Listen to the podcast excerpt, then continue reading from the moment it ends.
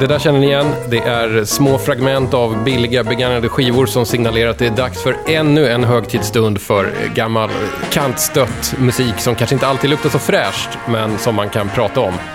Och nu är det dags att introducera dagens gäst.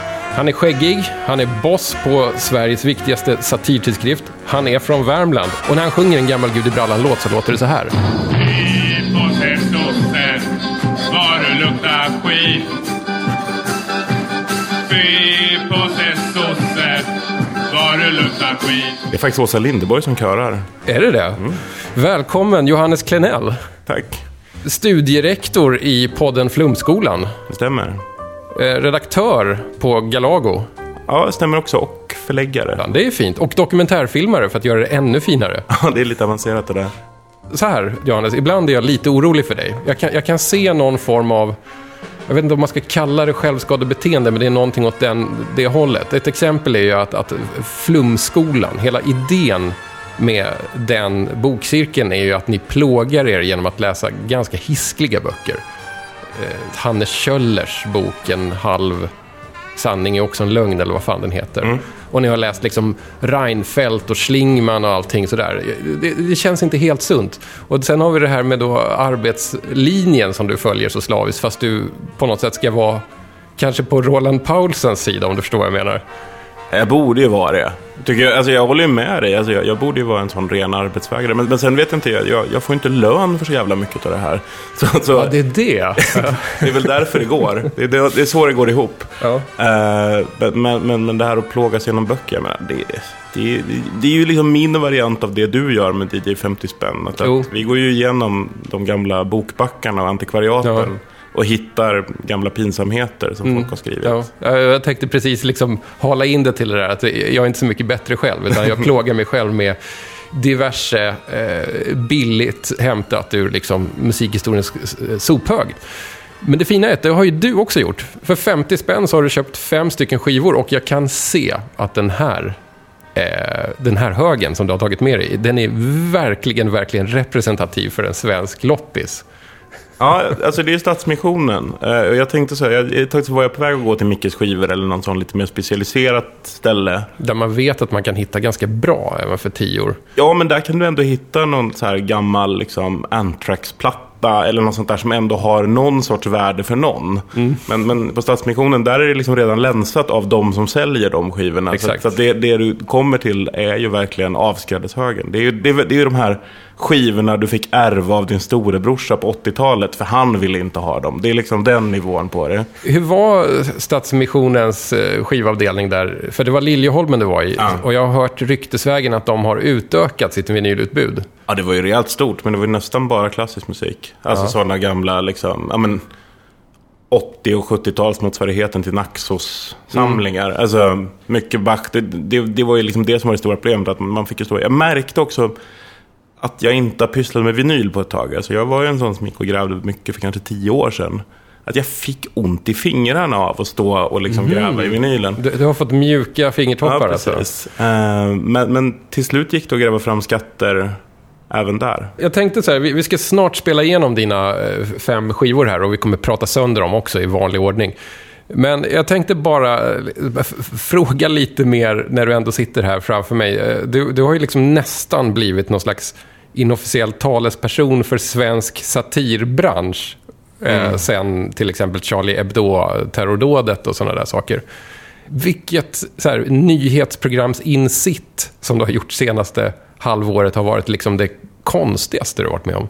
Oj, ja, men det måste ju, alltså så här, första gången... Gud vad det här låter bisarrt. Första gången jag var med Aktuellt. Eller andra gången blir det. För jag först när det där hände så blev jag ju först intervjuad av dem. Och sen så blev jag inringd till studion dagen efter. Och det var konstigt. Men det var nästan mest obehagligt. Alltså, jag vet inte egentligen om jag är en jättebra liksom, talesperson för svensk satir. Jag jobbar med satir och så. Utan det var ju mest att när hela Charlie Hebdo-grejen hände så var det ju mer så att jag var så himla rädd för vem de skulle ringa om när jag sa nej.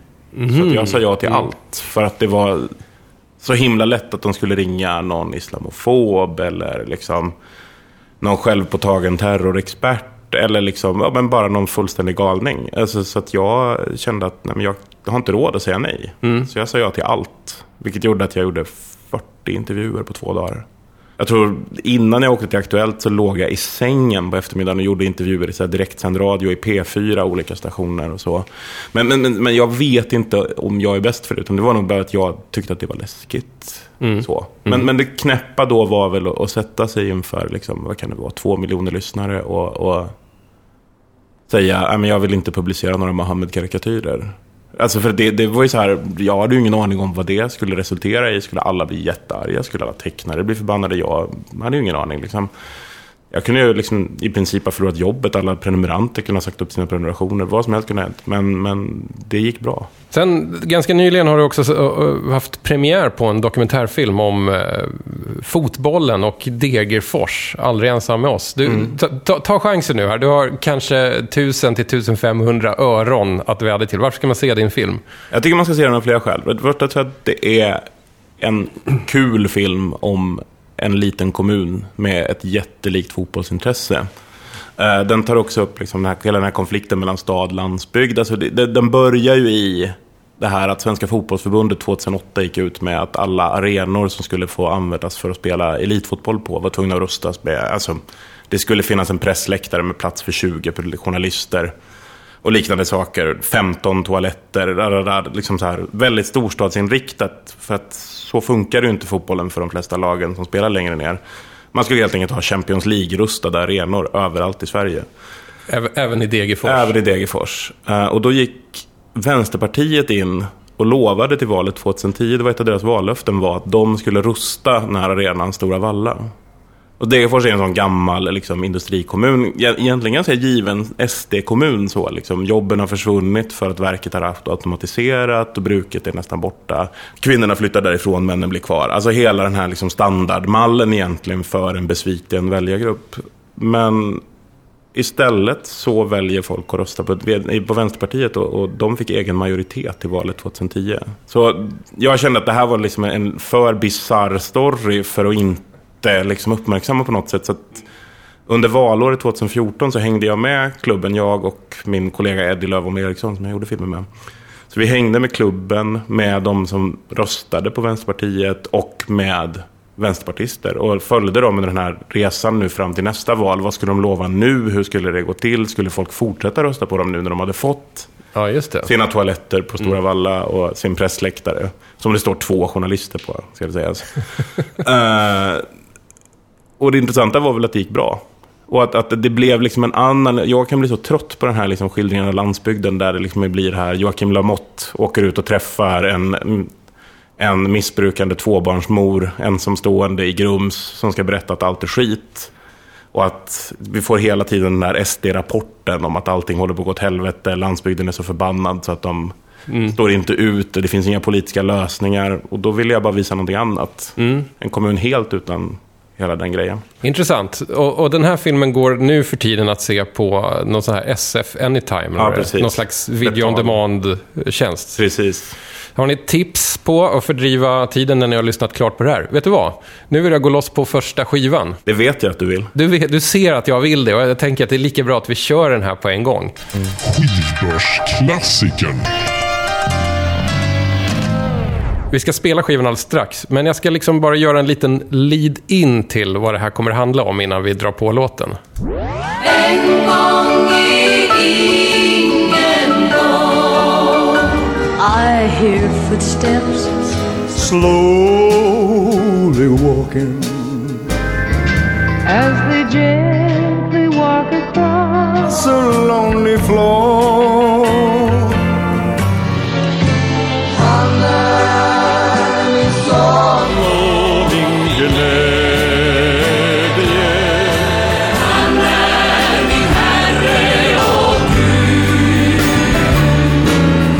There goes my only walking bell.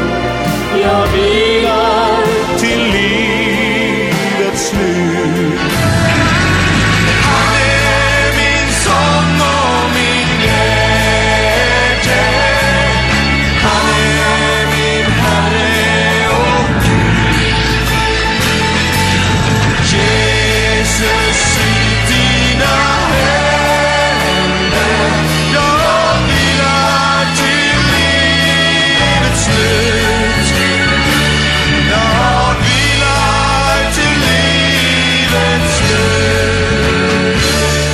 Ja, lite mångfald innan vi kör in på monokulturen på en skiva som har nämnts många gånger här.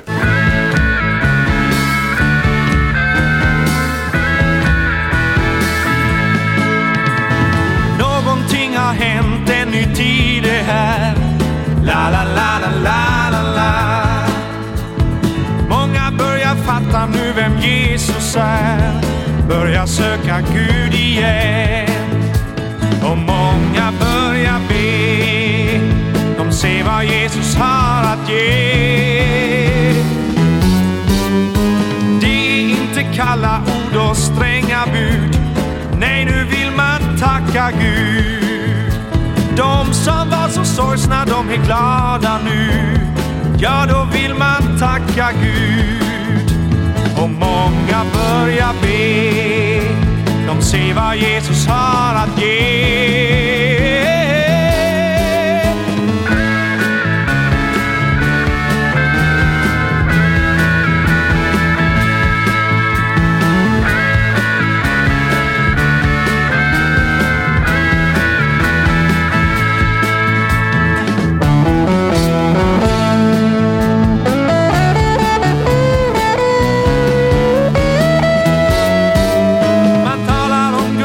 Som finns runt omkring. Livet kan fungera nu. Tillsammans med varandra i en syskonring. Kärleken förenar ju. Och det är unga, gamla, stora, små. Glädjesånger utan slut. Gemenskapen är tydlig, det känns bättre så. Gamla gränser suddas ut. Och många börjar be. De ser vad Jesus har att ge. Oh, oh, oh. Någonting har hänt, en ny tid är här. La, la, la, la, la, la, la. Ja, visst, vill du berätta vem det var vi hörde? Men alltså, de som säger att det inte går att vara kristen och häftig samtidigt, de har fan inte träffat Pelle Karlsson. Precis, Pelle Karlsson från Pelle Karlssons klassiska gröna album som man tror heter bara Pelle Karlsson, men den heter egentligen Han är min sång och min glädje, om man ska tro själva ryggen på skivomslaget. Den här låten vi spelade är En ny tid är här, bara för att inte spela den enda låten som folk kan av Pelle Karlsson egentligen. Hur kommer det sig att du plockade upp den här? Men alltså, du har ju pratat en del om den här. Jag kommer aldrig bort från den. Varje avsnitt av den här podden. Så jag hade bestämt mig när jag gick in att jag ska absolut inte ta Pelle Karlsson. Var det så att den kanske stod längst fram i en back? Ja. Det är alltså någon som har varit och frontat den. Var är du? Nej, det var faktiskt inte jag. Jag har faktiskt fortfarande inte varit på Stadsmissionen vid Liljeholmen där. Så att jag har det framför mig. Men jag brukar fronta när jag hittar en Pelle Karlsson. Nej, men jag tvivlar ju inte på att det var Jesus som ville säga något till mig genom att fronta den här skivan. Det var verkligen så. Jag hade ju annars här planen att ta någon Lionel Richie-platta eller något sånt där. För det brukar jag ligga framme. Men den var så tydlig att den var till mig. Och jag menar, med det här suget i blicken som man har på omslaget. Alltså, kan vi prata lite om det här omslaget? Jag kollar på min webbsajt om ni inte minns det här omslaget. Har ni varit på en loppis, har ni sett det? Det här är ju liksom 10-kronors vinylbackarnas Mona Lisa, tycker jag. Det är någonting otroligt gåtfullt. Han är inte glad. Han ser liksom lite blasé ut. Mustaschen skymmer liksom lite munnen, så man kan inte se om man är helt nollställd eller om det finns antydan till ett leende. Vad säger det här porträttet egentligen? Men ser han inte ut att vara kåt och mätt på samma gång? Kåt och mätt.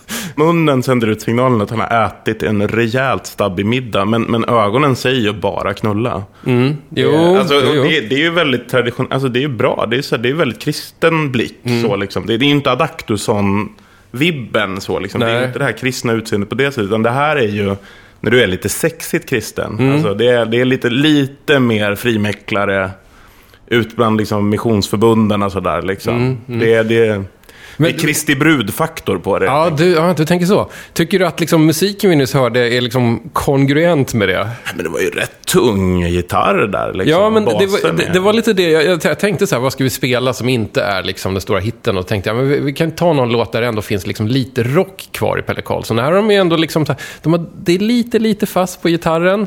Det är ändå liksom lite sväng någonstans. Och det fanns ju en rockig Pelle Karlsson från början. Det sägs ju att han var först i Pingstkyrkan i Sverige med att spela gitarr, alltså elgitarr. Det är absolut inte bekräftat från liksom flera säkra källor, men han var tidig med elgitarr och hade med sig det på något läger någon gång, och då var det liksom lite så här att det var inte riktigt okej. Och sen gick det några år, slutet på 60-talet så hade han ju ett rockband, jättekristet men också lite psykedeliskt, The New Creation, som man tyvärr inte ser så ofta på loppisar, men som är, det är ganska bra. Alltså, det får man ändå ge Pelle liksom, så här. Och sen på 70-talet blev han ju mer dansbandig, kristen, någon slags gospel, svensk gospel där.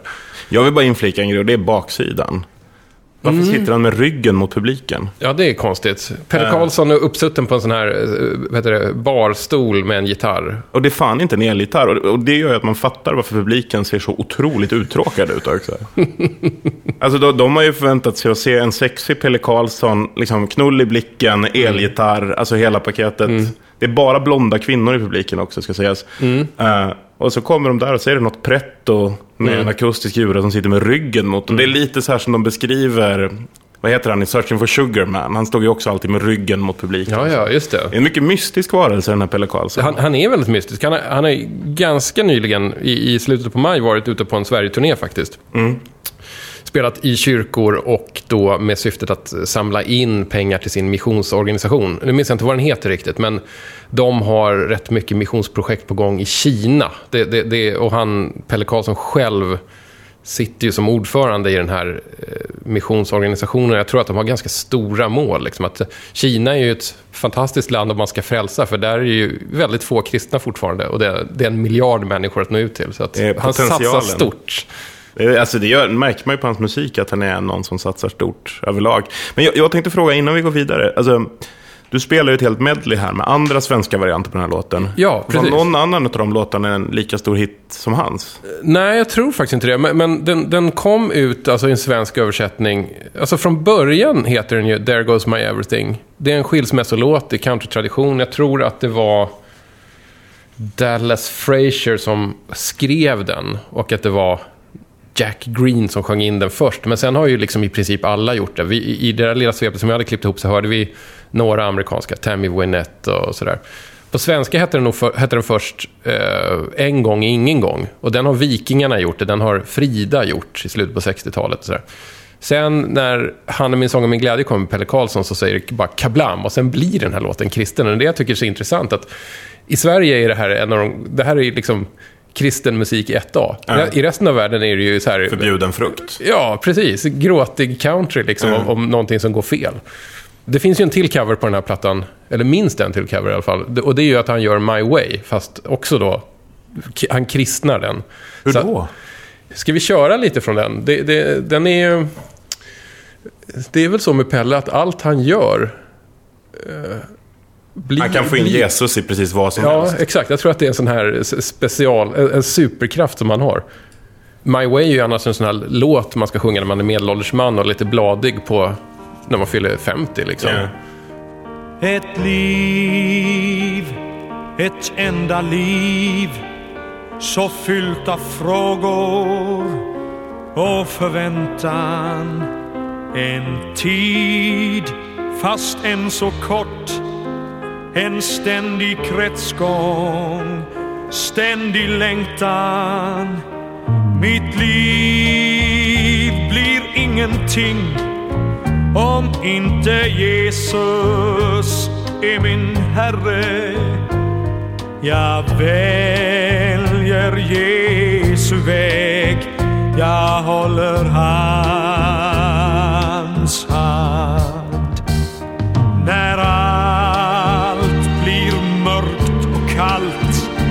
Och storm och vindar är så jag kapar den där, för att om det är så att man gick igång på det här My Way och Pelle Karlsson, fast då med den lite mer kristna titeln Jag håller hans hand, då är det kanske inte så konstigt om du blev troende. Men det är ju bara, gillar man det här, gå till närmsta loppis, kolla längst fram i backarna, förr eller senare så kommer Pelle Karlsson stå där och bara fiska upp den, och det är skitbra.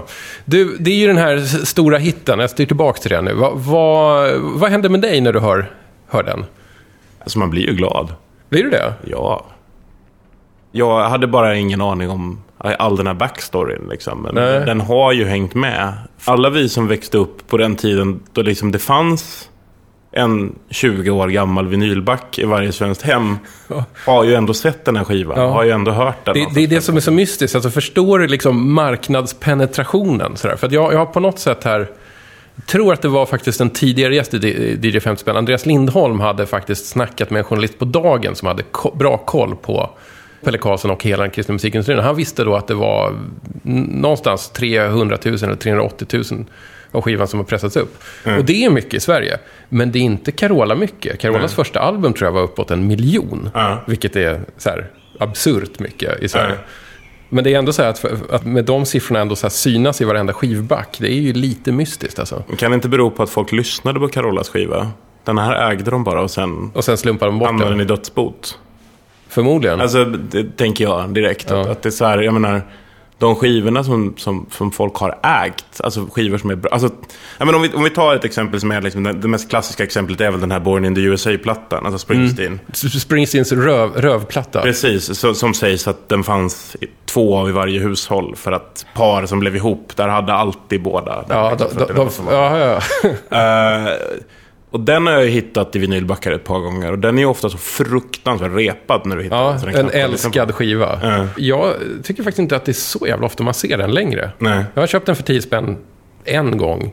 2 gånger kanske, men det är inte så här, det är inte alltid den dyker upp. Nu är det så att jag lyssnade ju, eller köpte ju liksom sådana plattor på vinyl liksom sent 90-tal. Och då var nog inte Springsteen så het. Men alltså det är ju inte det här nu liksom sälja ut Friends Arena i en vecka. Nej, läget. Det har väl att göra med liksom hur musikjournalistiken har förändrats också. Att han är ju en supershow idag på ett helt annat sätt än vad han kanske var då. Ja. Han kanske sålde ut Ullevi en gång. Så att, och sen är det inte lite av en myt, hela den där grejen att Springsteen skulle vara så jävla... Alltså så, att han skulle vara så fantastisk. Ja, men, och var så stor på den tiden. Alltså, så, ja, men, jo, och så här, visst, han är väl fantastisk bitvis, men Born in the USA är väl knappast hans bästa platta. Men den är folklig. Alltså det är ju den perfekta skivan att hänga på en stadion med ett par...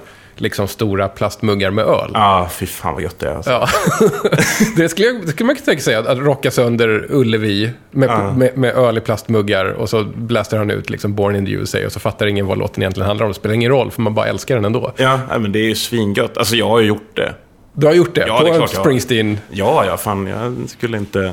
Jag kan inte stryka under stol med det liksom. Men du var inte på Springsteen-konserten där Ullevi faktiskt höll på att gå sönder då, 84? Jag hade varit 5 år gammal. Bara att se liksom den där 5-åringen med den här plastmuggen i handen. Det är lite obehagligt tycker jag. Hörru, Pelle Karlsson var det. Nu känner jag så här. Vi har redan spelat en låt och en snutt ur den till. Men vi kan inte ducka. Jag tycker inte att vi kan ducka hitten. Vi kör lite. Han är min sång.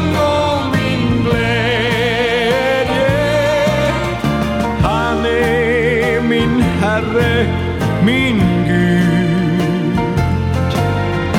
Jesus, i dina händer jag vilar till livets slut. Kontrollfråga här. Känns det som att det skulle vara roligt att vara lite frälst när man hör det här, eller känns det bara mest lite tråkigt? Det finns väl roligare kristen musik. Alltså, jag är ett stort fan av Jesus Rock Kramfors. Ja, det får du gärna berätta lite om. Vad är det? Jag vet inte om det finns längre, men jag har aldrig varit där givetvis heller. Men jag har ju sett affischerna. Du är ett fan av konceptet. Jag är ett stort fan av konceptet. Bara det heter Jesus Rock Kramfors är otroligt. Jag tror det är nedlagt nu. Men tidigare var ju det den stora kristna rockfestivalen i Sverige. Mm. Och... det var nästan alltid samma band som spelade och så kom det ett gäng amerikanska band. Tips, kolla på YouTube-klipp från Jesus Rock i Kramfors. Alltså det är otroligt märkliga band som spelar där. Alltså allt från kristen hiphop, vilket jag inte trodde var så jättevanligt i Sverige till exempel. Finns definitivt. Mycket emo. Läskigt mycket emo alltså. Mm. Och sen ett gäng ungdomar som är alldeles för nyktra för att vara riktigt behagliga att titta på överhuvudtaget i ett sånt här sammanhang. Alltså, de är lite för gamla för att ha så kul med så här en stock och en varsin säck fylld med hö som de försöker slå ner varandra med. Alltså, man ska inte tycka sånt är kul när man är 18 år. Då ska man vara liksom deppig. Alltså så här. Men det finns en kristen pepp där som är så total. Och jag tycker fan inte Pelle bjuder på den riktigt. Nej, alltså. Det kanske finns ett bättre utbud idag. Men är han kristen på det här sättet som Nick Cave är kristen? Alltså att han tror på en straffande gud istället för en förlåtande gud. Han går ju hand i hand med Jesus förvisso, men... Jag kan nog tänka mig att det finns lite svavel i Pelle och hans fru Evi. Sådär. Men låtarna är ju oftast ganska milda och handlar om liksom, frälsningen. Men jag tänker att han är nog, han kanske är liksom, med tanke på att han också har bott i USA väldigt länge och varit liksom aktiv inom flera frikyrkor där, så kan man ju tänka sig att det kanske är liksom lite mindre sossigt om man uttrycker sig så. För när jag hör honom sjunga "Han är min sång och min glädje", då tror ju inte jag på honom. Jag får ju känslan av att han är ju inte kristen för att han älskar Gud. Han är ju kristen för att han är jävligt rädd för djävulen. Alltså, och det är helt okej. Alltså, det får man ju vara. Liksom. Men att uttrycka kärleken till, alltså, det är ju det. Ska du uttrycka kärleken till Jesus i musik, då får du fan vara lite glad. Men han är ju deppig. Han mår ju inget bra. Han är ju ledsen. Ja. Om jag förstått det rätt så satte Pelle i princip varenda låt på första tagningen på den här skivan. Jag har sett bilder på mastertaperna till den här inspelningen. Studion var hyrd en dag och de gjorde albumet på en dag. Jag känner mig hyfsat död inombords nu när jag tänker på den här skivan. Men det var ändå roligt tycker jag att någon sände ut en signal till mig att jag skulle ta med den hit. Och då tänkte jag så här, den här har Tommy fått så otroligt många gånger. Och så kommer jag hit och säger då att ingen har tagit med. Nej, men det är helt sant. Det är första gången den dyker upp. Och det skulle ta liksom mer än 50 avsnitt innan det händer. Helt galet.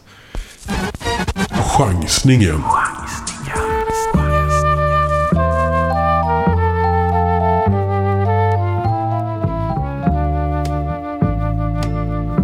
Nigit för nymånens skära.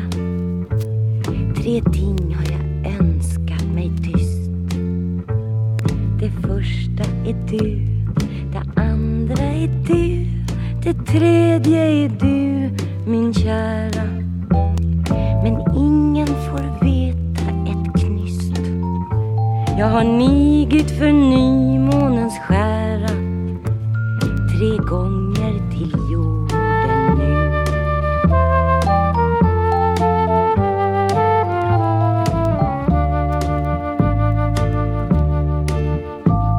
Och månen kan ge vad vi önskar, så niger jag 3 gånger till. Och krona jag bär när marken sig klär och björkarna gunga av grönska och lärkorna spela sin drill. Det är långsamt att önska och önska, och vore min kär.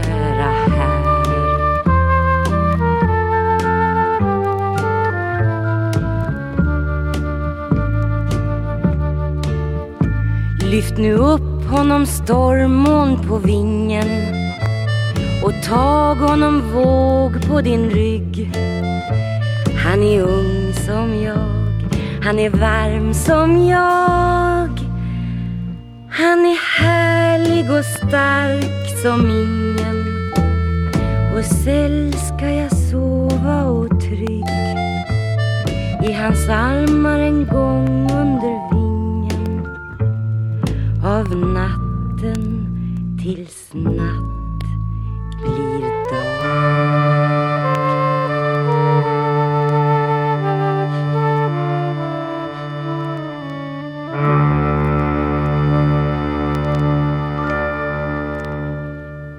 lite ödesmättat slut där. Men det var ju svinbra. Vad hörde vi för någonting?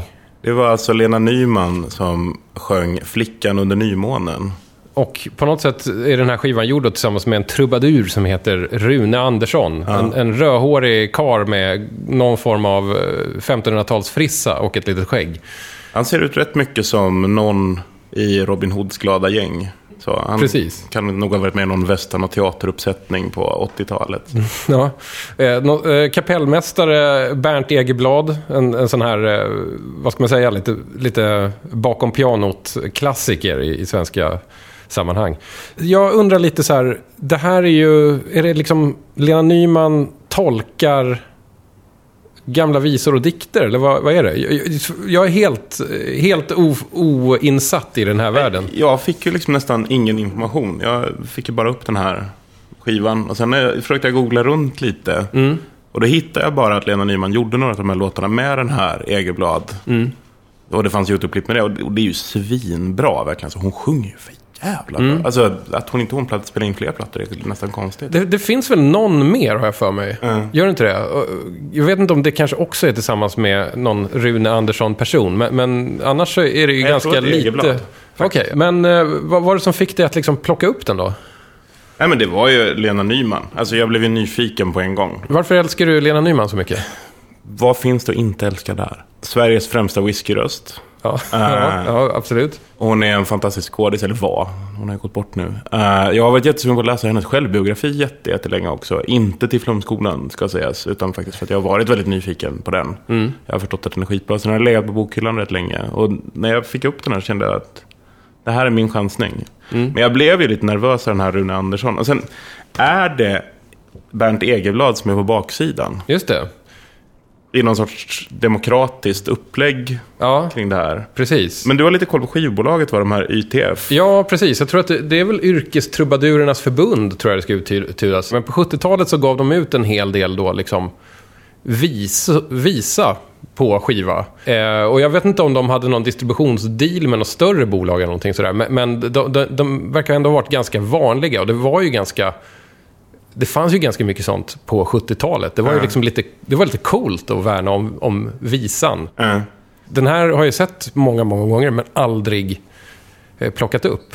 Men jag blev ju liksom lite så där, om man bara ska kolla så här, namn på baksidan så fanns det ju liksom roliga namn att hitta där. Lorne de Wolf gjorde omslaget. Det här måste vara liksom mellan att han var superproggare i Kontakt och innan han blev liksom vuxenpoppare i House of the Wolf United. Formgivare helt enkelt. Gjorde visskivomslag. Det är ingen fantastisk formgivning. Men den är väl funktionell får man säga. Och sen så, nu ser jag här, det är ju Edith Södergran som har skrivit någon av dikterna här. Och Per Lagerqvist. De har ju gjort kärleksvisor på svenska helt enkelt. Rune Andersson har ju sådär, kan man ibland hitta i loppisbacken också, för att han har ju gjort grejer med Bengt Sen då, några skivor med supvisor. Okay. Om man tycker att det är roligt att ha musik när man super så kan man satsa sina pengar på Rune Andersson. Har du någon koll på honom så? Han är en av yrkestrubadurerna på 70-talet. Det är det enda jag vet. Ska vi se om vi kan slumpa en låt och se om vi kan få Rune på... i systemet också. Jaså, sjunger han någonting tror du? Är det inte det han gör? Eller spelar han bara musik här? Och hon sjunger? Vi slumpar, får vi se. Det är ju gött att höra med Lena Nyman om inte annat. Ja.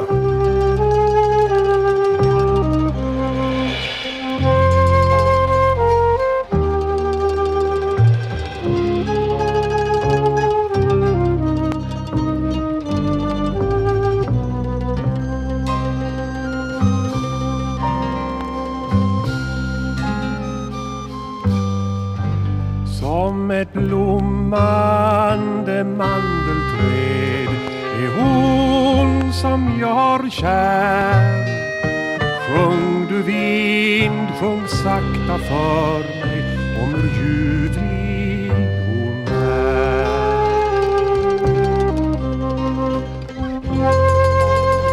Inte riktigt lika bra. Jag känner team Lena Nyman väldigt starkt i kroppen just nu.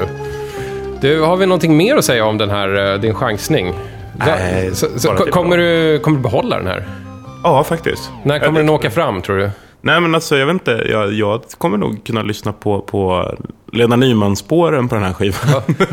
Ett par gånger till, faktiskt. Alltså, den här första låten vi hörde är ju faktiskt helt briljant. Alltså, jag hade ingen aning om att hon var så här jassig i rösten liksom, när hon sjunger. Nej, men det är inte helt självklart. Jag har ju väldigt svårt att se henne som någonting annat än liksom skådespelaren Lena Nyman. Mm. Har du någon favoritroll med skådespelaren Lena Nyman? Lovis. såklart. Alltså, okay. Den är ju faktiskt helt briljant. Eller, den är ju så otroligt mycket Lena Nyman rakt igenom. Hon har, eller det är väl fel av mig att säga, men hon har ju ett rätt bra lovisläge som är ganska återkommande. Jag skulle inte säga att det är hennes enda läge hon kan ligga i, men hon har väl gett liksom morskheten ett ansikte, är det inte så? Jo, så kan man väl säga. Jag tyckte att hon var väldigt bra i... Gud, vad heter den nu? Gammal sån här tv-film som jag tror faktiskt har kommit upp på öppet arkiv nu, en sån här gammal SVT.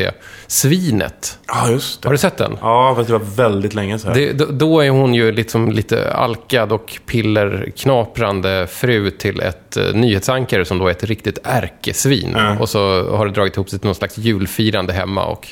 Ja, ni kan ju gissa hur det går sen. Det här är hon fruktansvärt bra. Men då gör hon också, hon har någon slags sån här lite så här strikt parsfrisyr och ska liksom se ut som en NK-kärring. Och det gör hon fantastiskt. Jag såg faktiskt några bilder från den bara häromdagen. Alltså, så att jag tror den ligger uppe på ett arkiv. Den ska jag kolla på ikväll. Ska vi gå vidare till slumpgenren här, slumpkategorin? Ja. Yeah. Random Access Vinyl. Skivan man väljer utan att titta.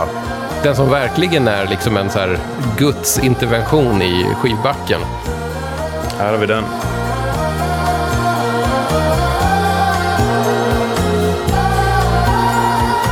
Ever and ever, forever and ever, you'll be the one that shines on me like the moon.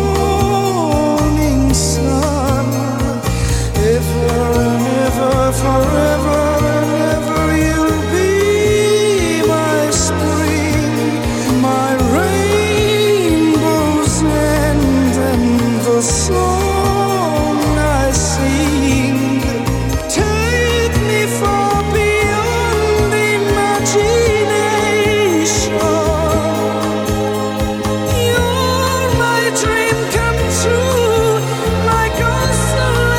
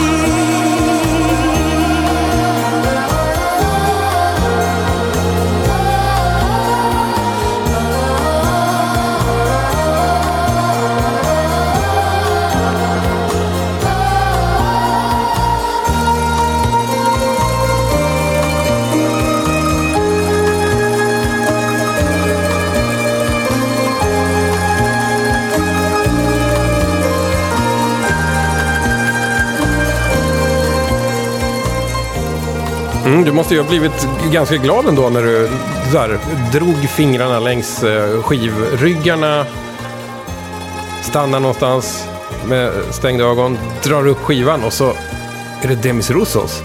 Fläskigt vibrato. Verkligen, det är ju det är svårt att ta miste på rösten faktiskt. Det är verkligen en röst som är en hel värld och ett varumärke på något sätt. Forever and Ever, titelspår från då albumet som heter Forever and Ever. Vilken jävla skiva är det då? Jo, det är det här skivomslaget där det ser ut som att Demis är liksom statist i någon slags spaghetti-western-rulle. Tycker jag i alla fall. Han har liksom en halv haj som halsband också. Det är liksom, det är tänder. Och väldigt mycket liksom skägg som äter sig in i ansiktet, om du tror vad jag menar. Det är liksom långt upp på kinderna som stråna börjar. Det är någonting härligt med Demis Roussos. Har du någon relation till honom sen tidigare? Nästan ingen alls. Nej. Alltså så, det är faktiskt, du säger jag blev lycklig när jag såg den. Jag hade faktiskt ingen jävla aning. Jag tycker att det är så kul på något sätt med just det här vinylbacksjagande. Alltså att du slumpar ut den här skivan och jag tänker så här, ja men det här blir säkert kul. Och sen så kommer jag till jobbet och så upptäcker jag att Forever and Ever, jag menar, det är en låt alla har hört i princip. Man blir lite glad. Eller liksom väldigt glad till och med, kände jag att jag blev. Att det var så här, Ja, men det är fint väder ute idag och det är gött att vara ute och cykla. Så jag drog ju på den här. Jag lyssnade på det 5-6 gånger nu på vägen hit. Ja, vad härligt. Ja. Medan du cyklade. Ja. Vad kände du då? Nu är det ändå en ganska fin sommardag i Stockholm med ljumma vindar och... Ja, men lite lyckorus. Så, alltså, Min semester började för en timme sedan. Jag har Demis Roussos i lurarna. Ja. Jag cyklade genom stan för att spela in den här podden. Ja, men det var en väldigt fin känsla. Och det är ju någonting väldigt speciellt med liksom... Jag vet inte, är inte det här lite en manlighet som håller på att försvinna på något sätt? Den här skapande, kreativa, liksom känsliga egomannen på det här sättet. Mm. Alltså, där du inte riktigt förstår, varför har han en cowboyhatt, det här stora skägget, hajthalsbandet? Mm. Ja, man förstår ingenting. Det är bara att det är lätt att gilla honom. Och ofta klädd i kaftan också, när jag har sett. Ja, och här utstrålar han ju liksom väldigt mycket manlighet. Och liksom, alltså, ja, men just det här spagetti-västern-känslan. Alltså, det här känns ju som någon som inte bangar för att skjuta dig. Alltså, så. Men sen drar du på musiken och det är någonting helt annat. Ja, man får ju bilden av att Demis Roussos var väldigt liksom romantiskt sinnad. Demis Roussos gick ju faktiskt bort tidigare i år. En av många artister som i år faktiskt har gått bort, som är då djupt förankrad i 10-kronors utbudet i alla världens loppisbackar. Det jag gillar med Demis Roussos är ju alltså, delvis på grund av ombud, att han lirade ihop med Vangelis innan Vangelis blev Vangelis i Aphrodite's Child, som var kanske lite mer dimmig rock än det här var. Och sen är det så att Demis Roussos var ganska produktiv, och jag skulle nog vilja påstå att man kan hitta minst en bra låt på varje platta han har gett ut under 70-talet i alla fall. Men är Forever and Ever hans största hit? Det tror jag nog att det kanske är. Och jag tror, för att det här skivan som du har med, den är ju absolut vanligast, tror jag. Men det finns ju fler grejer. Jag gillar ju honom mest när han är på väg in i någon slags här lite långsam disco med mycket känsla. Väldigt fläskigt. Det är inte så mycket soul, men det finns hans romantiska och nästan desperata liksom gnyende där som är väldigt härligt. Man kan liksom söka runt på så här Balearic-disco-aktiga bloggar och hitta väldigt många guldkorn från Demis om man är lagd åt det hållet. Jag googlade ju lite och kom in på hans Wikipedia-sida, och där tyckte jag tyckte det här var väldigt roligt. Det är någon som har skrivit om hans karriär, och då skriver den personen: under första hälften av 1980-talet blev det, på grund av ett skifte i gemene mans musiksmak, en serie floppar för Roussos. Alltså, vad betyder det? Alltså, världen vände Demis Roussos ryggen. Och det, på ett plan så känns det så korrekt sett vad han gjorde för musik. Alltså att det liksom finns, till och med hans fans har ett sårat ego som anser att det är världens fel att hans Wikipedia-sida har ett sårat ego. Man kan ju gissa att då, det måste ju vara en diehard Demis Roussos-fan som har suttit och knackat in där på Wikipedia helt enkelt. Men det är så fantastiskt, alltså, han verkar ha varit med om en hel del. Det är liksom så här: 1985 befann sig Roussos ombord på TWA flight 847 som kapades av terrorister, och han hölls fången i Beirut i 5 dagar. Dramat slutade utan någon större fara för Roussos liv. Jag för mig att han har också någon gång i någon gammal intervju som jag läst eller hört sagt att han var väldigt, väldigt inspirerad av en jordbävning som han upplevde som ung. Och då tänker jag att det ska vara stort när det är Demis Roussos. Ja, det sista faktat som finns om Roussos på en Wikipedia-sida är: i många år hade Roussos problem med vikten. I juni 1980 vägde han 147 kilo. I juni 1980 började han på en diet som gjorde att han minskade 50 kilo på 10 månader. Du ser, men jag tror faktiskt att han kan ha gjort en dietbok, en bantningsbok. Stefan Tungren, som då skriver manus till serien Stockholmsnatt bland annat, och är musikjournalist, la upp en bild på Facebook som var så en Demis banta med Demis-boken. Den vill man ju väldigt gärna hitta någon gång. Jag tycker det låter briljant. Om han gick ner 50 kilo på 10 månader så är man ju rätt sugen på att testa. Ja, det låter också lite livsfarligt. Men jag tänkte mig att han kanske var en sån som levde lite farligt. Alltså, det kan jag tänka mig. Ja. Alltså, de där high-tänderna kanske... De kanske betyder själv någonting, ja.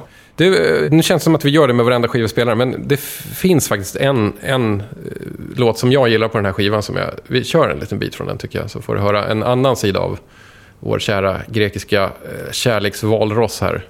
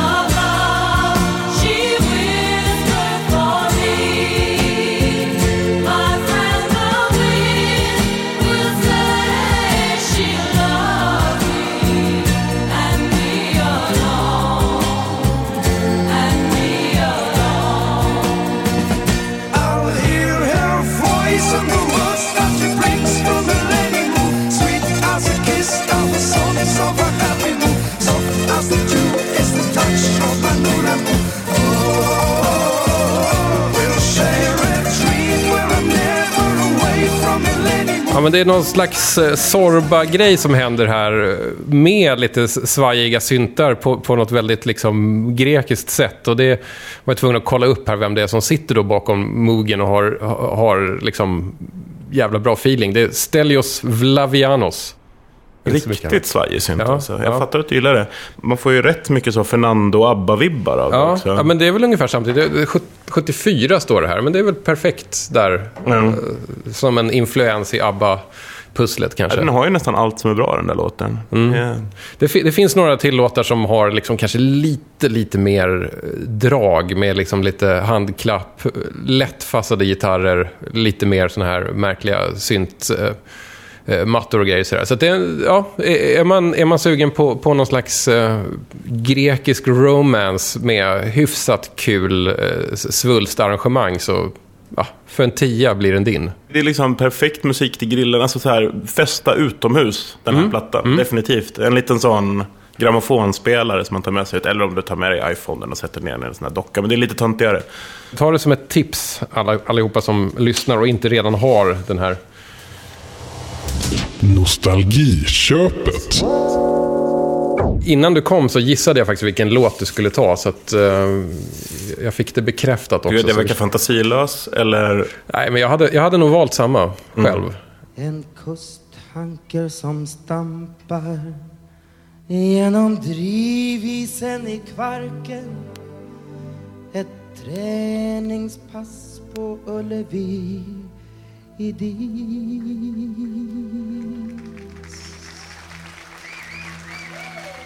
Gränsstation i Tornehå. En gumma på en spark. Landsortsfyr där snöstormen drar in.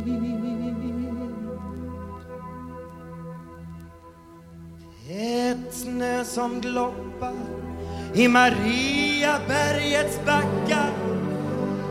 Ett och svett på stad i Härnösand. En tradare i snörök mellan Kiruna och Fjärran. Flämtande ljus i Visbyhamn.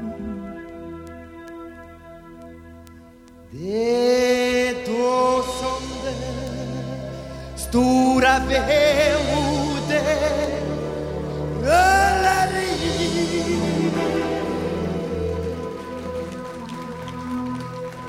Och från havet blåser en isande Rökalvin. I Malmö rispas dimman av färgerna sirener. På andra sidan sundet börjar världen. En ensam Volvo sliter i motvinden på Körnbron. Bion i Pajala ger den sista färden. Lapplandspilen romar som ett vilddjur genom natten. Gårdarna släcker sina ljus. Stormpiskat Marstrand ber sitt paternoster. Stockholm sätter svaja i sitt rus.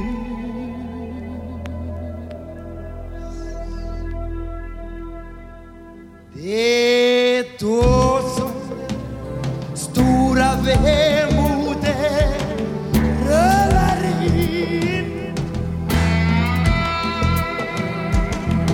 Från havet blåser isande gråkalvin.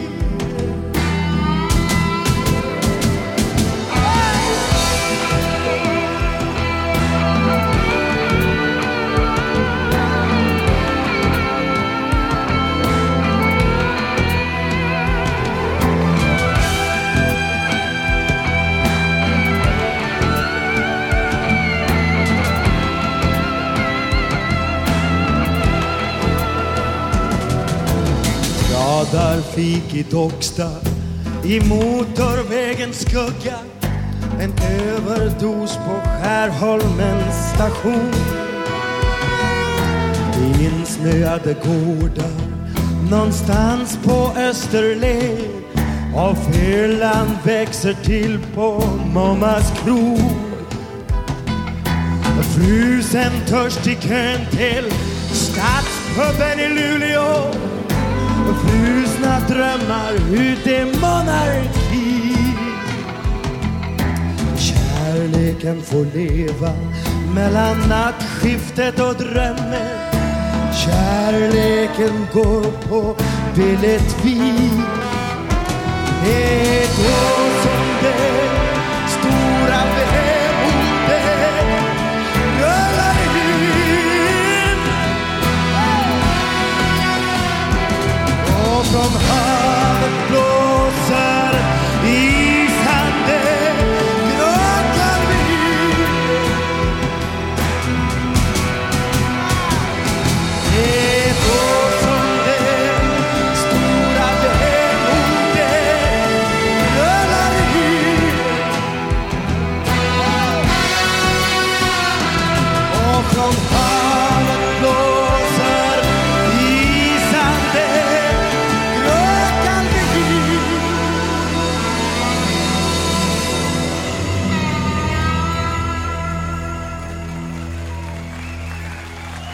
Yes, Johannes, du får ava.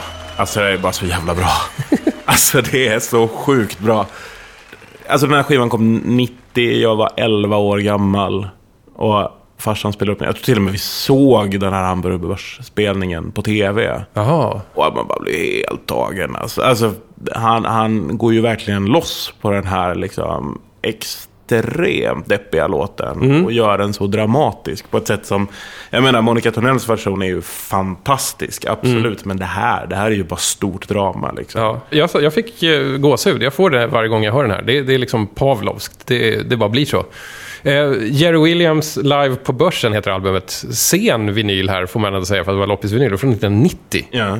Och det här är alltså en krogshow, det är Jerry Williams med Boppers och ett gäng rätt skillade musiker, gissar jag på, även om jag känner igen jättemycket namn där. Man skulle varit där på krogshowen. Ja, faktiskt. Lite bladig på Hamburger Börs och så kommer den här och fryser den till is mitt i liksom den här, annars lite sådär. Men jag skulle också tänka mig att den här skulle göra sig så jädra bra på en sån utomhus folkparksturné liksom. Utomhusscen, sommarnatt, hyfsad belysning liksom. Precis när mörkret har fallit, den där lilla halvtimmen där det är mörkt ute på svenska, under den svenska sommaren liksom. Vrider man på ångestkranen. Precis. Men vad heter det? Det här är ditt nostalgiköp. När blev du första gången liksom medveten om Jerkas existens? Ganska tidigt, jag är uppvuxen på landsbygden. Dan raggare. Såklart. Alltså raggarkulturen var ju ändå ganska närvarande hela tiden. Och sen är det så här, jag menar, du kan ju inte växa upp i Sverige och missa Jerry Williams. Alltså det, eller idag kan du säkert det. Men då var det svårt. Men liksom, om du var barn på 80-talet, han var ju en personifiering av hela raggarkulturen. Sen har ju Jerry Williams visat sig vara en mycket mer komplicerad människa med tiden, som var väldigt mycket mer än det. Men han symboliserar väl också allt man gillar med svensk raggarkultur på något sätt. Alltså, inte alla jobbiga delar, utan liksom, här är liksom en sån riktig knegarraggare verkligen. Ja, just det. Alltså, nu har han gjort... på den här krogshowen så är det ju lite liksom pop-arr på låtarna. Och det här är ju också en krogshow som han gjorde nog för att kamma in lite pengar efter singelhittarna Did I Tell You och Who's Gonna Follow You Home och sådär. Men han har ju ändå alltid liksom varit ganska trogen liksom rock'n'roll som det ska spelas och inte skoja till det för mycket. Om man ska... En annan... institutioner i raggarkulturen, Eddie Medusa är ju lite tvärtom, att det, där skojar man till det väldigt mycket liksom. Det är lite mer buskisinriktade. Det är ju så här, subkulturen raggare är ju uppdelad i flera olika subkulturer också. Det är ganska stor skillnad mellan det Medusas epa-traktoraggare och de här amerikanaraggarna som lyssnar på Jerry Williams. Det är liksom så att det måste man ju liksom ta in i den beräkningen. Alltså den raggarkulturen som Jerry Williams riktar sig till, det är ju liksom folk som tar liksom raggardelen på stort allvar också på ett helt annat sätt. Upplever jag det som, eller så var det i alla fall när jag växte upp, att de som höll på och mekade med amerikanare, de var inte de var ganska aparta på det sättet liksom, att de höll sig ju mest med sina bilar. Eddie Medusa-raggaren, det var ju någon som du fick stryk av på stan. Ja. Det är liksom, alltså, och det fanns en viss liksom, skillnad där, skulle jag säga liksom, i Sunne i alla fall, där jag kommer ifrån. Men sen är det här, alltså, jag tycker han är så jävla intressant. För det finns ju så mycket mer bottnar i Jerry Williams, som att han alltid har varit vänster och en sån tydlig liksom, arbetarvurmare. Alltså, jag vet inte om du känner till det, men han var ju med i en reklamfilm med för LO tillsammans med Europe, som heter On the Loose. Just det, ja. Som var en Staffan Hildebrand-produktion, eller hur? Ja. Och där sjunger han ju... Jag letade efter den låten faktiskt på den skivan, jag trodde den var med. Men där han sjunger Working Class Hero, alltså John Lennon-låten. Just det, och det gör han ju lite på det här sättet också. Ja, det, alltså, det är någonting otroligt, det är ganska utdraget och ödesdigert. Och väldigt konstigt. Ja. Extremt konstigt i den filmen och i den kontexten, som handlar om en ung kille i en småstad. Jag tror typ Katrineholm eller något sånt där. Och Europe ska komma dit och spela. Europe tror jag spelar sig själva och är det coola bandet som kommer. Och Joey Tempest har haft någon gammal historia med hans flickvän, alltså huvudkaraktären i den här. Och han ska skaffa sig jobb samtidigt och han är inte så sugen på att arbeta. Och Jerry Williams är fackombud på industrin. Ja, härligt. Hur är han? Jag har inte sett den här. Hur är han som skådis då? Funkar han? Ja, men han är helt okej, tycker jag. Alltså så, eller... Det är ju Jerry Williams. Ja. Alltså så. Men Jerry svårt att göra någonting annat om man är Jerry Williams. Ja, men det finns ju en anledning till varför han signades för att spela Vanhedens farsa. Det är ju inte för att han är en fantastisk skådespelare. Det är ju för att man vill ha Jerry Williams som Vanhedens farsa i Lilla Jönssonligan. Ja. Och jag tycker att det är så gött på något sätt. Alltså, att han är en sån karaktär. Jag vet inte om du har sett det här God kväll. Mm, absolut. När han skulle bjuda... Ja, fantasimiddagen. Och han bara, här tänker jag Lenin och där tänker jag att Stalin ska sitta. Det här är väl det bästa han har gjort, skulle jag säga. Liksom så. Alltså jag gillar ju de här detaljerna, jag lyssnar ju på sånt. Liksom. Jag växte upp på en sån skola ute på landsbygden. Där vi lyssnar på Boppers och på liksom, Sven-Ingvars och sånt. Liksom. Jag är precis i den skiljegränsen innan internet kom, när man faktiskt fortfarande lyssnade på dansbandsmusik på riktigt på landsbygden. Alltså så. Gjorde internet så att det blev annan, att man fick tag på annan musik sen? Jag tror det är betydligt lättare idag att växa upp. Jag menar, på den tiden var det så här, alltså, jag blev punkare och syntare, alltså så här, där mixade man ju subkulturerna. Och man var ju jävligt nöjd om man hittade en så här Tåtenhåsens Learning English One på expertbutiken. Alltså det var inte som att du kom åt så fruktansvärt mycket spännande liksom, musik överhuvudtaget. Så att, och idag så skulle du liksom bara sätta det på Spotify om du får ett intresse av en subkultur. Definitivt tror jag. Jag tror internet har varit liten dödare utav det. Men sen är ju liksom så här, dansbandskulturen är ju ganska levande fortfarande i alla fall. Det jag kommer ifrån. Jag tänkte på när jag hörde det här att Jerry Williams, det är ju rätt intressant att han är så, att han har varit så framgångsrik under så lång tid som just krogshowartist. På 70-talet tror jag att han var nog en sån som alltid gjorde folkparksturné. Men från det här så är han ju mest, ser man Jerry Williams live nu så är det i en lite glittrigare krogshow. Nej, men alltså, han spelade väl på Hamburger Börs ungefär lika länge som The Ark var på avskedsturné. Alltså hur länge som helst. Jag tror ju den här konserten måste jag spela till flera år. Det låter väldigt roligt och det är också så intressant. Det här tror jag att vi kanske pratade om något tidigare avsnitt när Jerry Williams kom på tal, med att han är också lite grann av en Ulf Lundell på det sättet att han säger att det här är min sista vända på scen. Och så tar det slut och sen så går det ett halvår, så kommer ett pressmeddelande. Ny krogshow med Jerry Williams. Och så, jaha. Sen skänker han alla pengarna till Röda armén eller någonting. Ja. Vet vi om man gör det? Nej, ingen aning. Det är bara lite befriande med någon som är så knäppvänster på det sättet som det är Sven Wollter. Ja, han försöker inte riktigt flörta jättemycket med mittenväljarna. Nej, det är inte hans grej överhuvudtaget. Frågan är om LO skulle kunna få honom att ställa upp i en reklamfilm i år. Jag tror det är svårare nu, definitivt. Jag tror han skulle kunna se dem som svikare. Men jag tror samtidigt så är det väl så att han vill väl att folk ska vara med i facket. Det tror jag. Gamla rörpulan vill väl det. Okej, jag stoppar lite här för att kränga NASA. Sälja grejer alltså. Jag tycker att du som lyssnar ska slå till och köpa en tygkasse av mig. Den är naturvit eller smutsvit. Den har en DJ 50-spänn-logga på ena sidan och om man pressar på lite så kan man få plats med hela 25 LP-skivor i den. Jag har testat. Perfekt att ha när man är ute och gräver vax på loppisar alltså. Och så bär man ju sina skräpvinyler på ett stiligt sätt sen. Tygkassen kostar 120 kronor och varenda öre som jag tjänar på den kommer att användas för att producera flera DJ 50 spänn avsnitt i framtiden. Så supporta mig, köp en tygkasse, läs på min sajt om hur du beställer. dj50spann.se är webbadressen, eller så kan du ju bara googla. Och du, tack för att du lyssnar. Nu hoppar vi tillbaka till programmet igen. Du, vi har faktiskt bara en skiva kvar från din bunt här. Yeah. Det har blivit dags för... Fyndet. Jag vet ju inte om du skulle hålla med mig om att det är ett fynd. Det är faktiskt upp till dig att definiera vad som är ett fynd. Ja, ärligt talat, förutom den stora hitten på den här. Vet du fan om jag någonsin har lyssnat igenom hela albumet. Inte jag heller.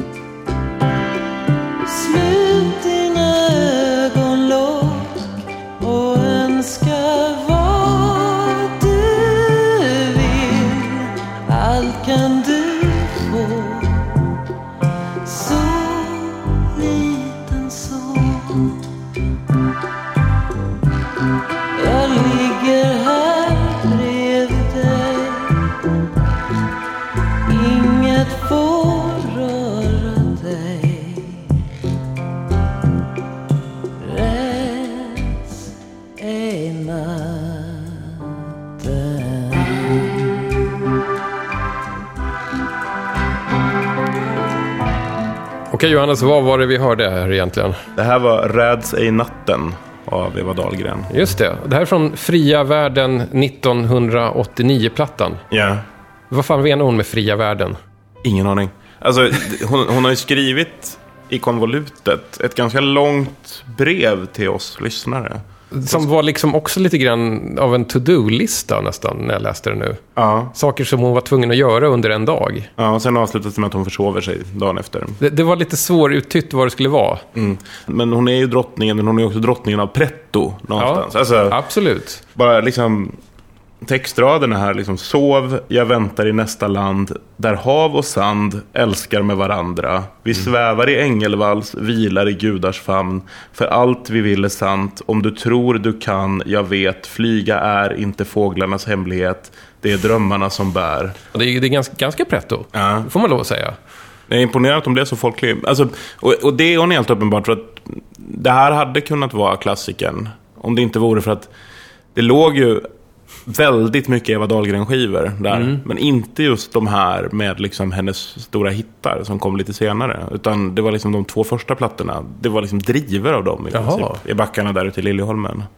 Men jag tycker ju ändå liksom att Ängen i rummet är en så briljant hit så den ändå är värd sina 10 spänn och lite till. Det jag gillade det här spåret var att det var en...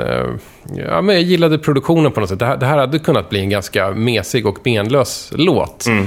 Men det här med den här antika trummaskinen och lite så här konstiga latinska pinnar som markerar takten och liksom syntar som inte signalerar att det här är 1989. Mm. För det vet jag att när jag har skippat igenom den här skivan under dagen idag så finns det ju några ganska hiskliga låtar som, där man försöker göra liksom lite tungrövad, funkig, syntig 1989-musik som kanske då inte låter så kul just idag. Men den här håller. Men det där är lite roligt för att jag tänkte när jag hörde den här att det här var väldigt mycket en tidstypisk ljudbild för 89-90. Ja, okay. Alltså... Det kanske är jag som försöker säga att det här är... Att det är liksom gjort med tanke på att det ska vara tidlöst. Det är möjligt att det är just det. Att det här soundet är det tidlösa soundet från 89-90. Ja, alltså så, för att jag stod faktiskt och valde mellan två plattor när jag valde här. Och det ena var den här och den andra var Niklas Strömstedts Om. Som är ungefär samtida, ja. Och låter ungefär lika. Alltså i ljudbilden. Det är möjligt att Glenmark har producerat båda faktiskt. För det är Anders Glenmark som har producerat där. Och lite får man ju någon sorts vibb från den här tiden i Sverige. För att den tredje skivan som jag också hade med i högen där var ju Orups 2. Ja, just det. Lite åt det hållet också. Alla de här människorna jobbade ju ihop extremt mycket. De var ju som någon sorts liksom... Var inte de ute på rocktåg tillsammans hela tiden? Precis. Och liksom så här kom väl någonstans ur en så här Thomas Ledinsk ljudsfär på något sätt. Just det, som ändå är liksom lite lyxig, lite polerad liksom, rätt snygg liksom. Smart mainstream skulle man väl kunna kalla det. Alltså, eller intellektuell mainstream på något sätt. Alltså, du ska ändå framstå som att du har läst böcker. eller som lyssnare ska du ändå inte få en upplevelse att du känner dig lite dum när du lyssnar på den här musiken. Du ska känna ändå att du är lite exklusiv och rare. Jag höll på att säga någon slags svensk musikmotsvarighet till en Paulo Coelho-bok i bokhyllan. Men kanske inte riktigt, men någonstans i den, åt det hållet. Det är kanske. Väl ingen orimlig beskrivning. Nej. Alltså det är liksom... Du ska kunna vara en idiot och ändå känna dig rätt smart när du lyssnar på musiken. Och det gäller väl lite allmänt här för just Strömstedt. Ja. Liksom. Alltså så. Mm. Det ska vara snygg ljudbild. Men alla ska fatta. Det finns någonting med Eva Dahlgren som jag ofta känner när jag lyssnar på de skivorna. Och det är att det känns som att det alltid är söndagsmorgon när hon spelat in låtarna. Förstår du vad jag menar? Man har precis här krypit ut. Man har haft en sovmorgon och krypit ut ur sitt så här ganska fluffiga duntäcke. Och så vibbar man in dagen lite långsamt och så sjunger man in en sån här låt. Alltså, jag vet inte. Det beror på vilken sorts söndag på något sätt. För hon känns ju inte speciellt bakis. Det är inte söndagen efter liksom en brakfest som spårade ur. Nej, utan det är mer en väldigt, väldigt unik, exklusiv människa. Mm. Med en kanske skör själ. Ja. Som gillar att hålla sig för sig själv i sitt eget lilla rum. Och sova ganska länge på morgnarna. Men det är ledigt. Jag köper det rakt av. Ja. Det gör jag faktiskt. Men det är ju inte någon som har varit på en brakskiva kvällen innan och liksom och lyssnat på samtida musik som svull och fet för ett fuck. Alltså det är ju inte den själen som vaknar upp en söndag. Nej, det är det inte. Men det är ju svinbra. Alltså hon är ju svinbra. Så hon har väl nästan aldrig gjort något dåligt, eller? Jag har bara dålig koll på hennes absolut första plattor. Mm. De som gjordes på den tiden, hon fortfarande hade liksom lite permanentat hår, ja, och jag höll en nylonsträngad gitarr i handen och sådär. Du, då ska jag tipsa dig om att om du åker över bron här, ja, Liljeholmens galleria, ja, där ligger de i drivor. Man får plocka på med några. Vet du vad? I och med att vi spelar den här skivan så är Eva Dahlgren från och med nu bannad från DJ 50 spänn. Det här var tredje gången hon dök upp, och jag har ju infört en 3 strikes you're out-regel för att artister som kommer då mer än 3 gånger, jag måste sätta liksom ett tak över det, för det finns så mycket annan musik att spela. Vad är bandlyst nu? De som är bandlysta nu är då, förutom Eva Dahlgren, så är det Lill Lindfors, Billy Idol och då såklart Grace Jones, denna drottning av 10 kronors musik. Jag ska erkänna att jag stod och höll i en Lill Lindfors-platta. Du gjorde det? Ja. Vilken då? Jag kommer inte ihåg. Jag tror jag höll i 2. Men det var att du är den enda inte var med på någon av dem, gjorde att jag inte tyckte det var värt att köpa dem. Nej, jag fattar. Däremot var den här blå jeans... Ja, men då vet jag vilken skiva det är. Den som är en Captain Beefheart-låt med text översatt av Pugh Rogefeldt. Sjunger av Lill Lindfors. Kan det bli mer 10 kronors vinyls glädje än så? Då har den allt. Hör du, det har gått ganska långt här på minneskortet. Snart är megabytesen slut.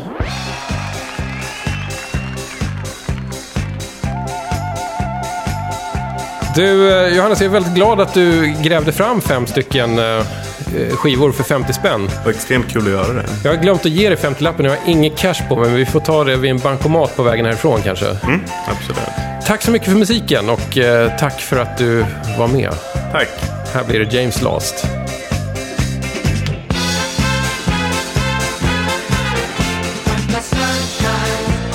Det här är ju bra klassiskt så här, James Last-stånd. 2-takt-gung. Jag har försökt partöja till Frank Valdor. Alltså det är ju inget kul egentligen. Det är bara deprimerande. Frank Valdor, alltså. Det är ju roligt att det är vulgärare typ på något sätt.